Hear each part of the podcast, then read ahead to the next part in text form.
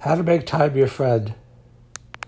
So I did a, a, podcast yesterday in which I said your time is your life. I mean, if you break down your time, your life into segments, if you give someone an hour of your time, you can never get it back.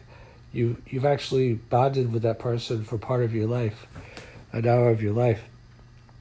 When I was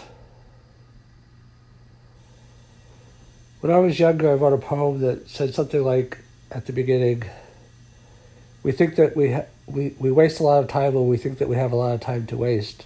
Below the candle doth already flicker in the wind or in the night, something like that. I mean, I always had a sense of appreciation a little bit, but I didn't always follow it that, you know, your time is you. Where you are now in your life is just a creation of how you spent all your time. If you look back at how you got to where you are now, it's just an amalgamation of all your efforts, thoughts, decisions, relationships, opportunities, wasted things that got you to where you are today. So how do, how do you how do you make time your friend? Basically, a short answer and a long answer. A short answer is just to do it, but the second answer, the long answer is how do you do it? Because like anybody, Nike could just say just do it, but what does that mean? How do you apply it? So everything in life that happens is a quality decision. Like if you eat the donut, that's not a quality decision necessarily, but it's a decision. If you don't eat the donut, you know, that's a decision.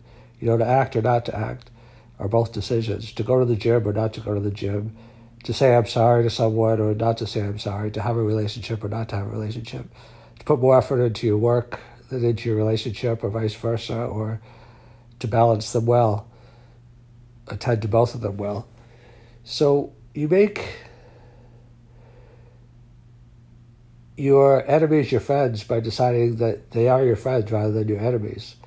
And you make life work for you by deciding that life works for you rather than it works against you. You make people give you the benefit of the doubt and try to help you instead of not giving you the benefit of the doubt, not helping you by deciding that, yeah, that's that's the way I see the world, that's what I look for. There's so much in the world that we tend to find, it's called confirmation bias. We tend to we, we tend to find and actually create what we're looking for. So the way that you get back your time is is by thinking and believing and seeding into the unconscious that time is your friend. You know, there's a lot of things that give you more time. Employees give you more time.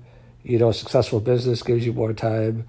Um, you know, love I think gives you more time because it rejuvenates you, and uh, you know, longevity uh, things give you more time, and um, there's something else that gives you more time that I was thinking of. Automation. Automation gives you more time. So, for example, my online course, I could sell that to millions of people and I just create it once. If it's evergreen content, it's always relevant. I mean, there may be portions because I'm, I'm in kind of a cutting edge field, although a lot of the stuff that I do is timeless because uh, I focus both on uh, future technology, which does need to be more updated, but also relies on certain core principles that are more constant and also the uh, the spirituality of success, which is kind of like more eternal, timeless principles. So I, I, I could sell my course to millions of people and, and do it once. And then maybe in five years it needs to be updated or two years or whatever it is, I update it. Um, so you make time work for you by showing gratitude. The way you show gratitude, like they say, for example, money. People that crumple their money in their wallet are not respecting their money because it's like you got to be nice to your money if you want your money to be nice to you. People that think money is bad are not respecting their wallet. It's the same thing with time. People that are like frivolous and spend, you know, hours a day just binging on Netflix. I mean, there's some good stuff on Netflix. I, I think Netflix is a, is a net positive, but I don't watch that much because I've I think better things to do. But you know, if you respect your time, then your time respects you.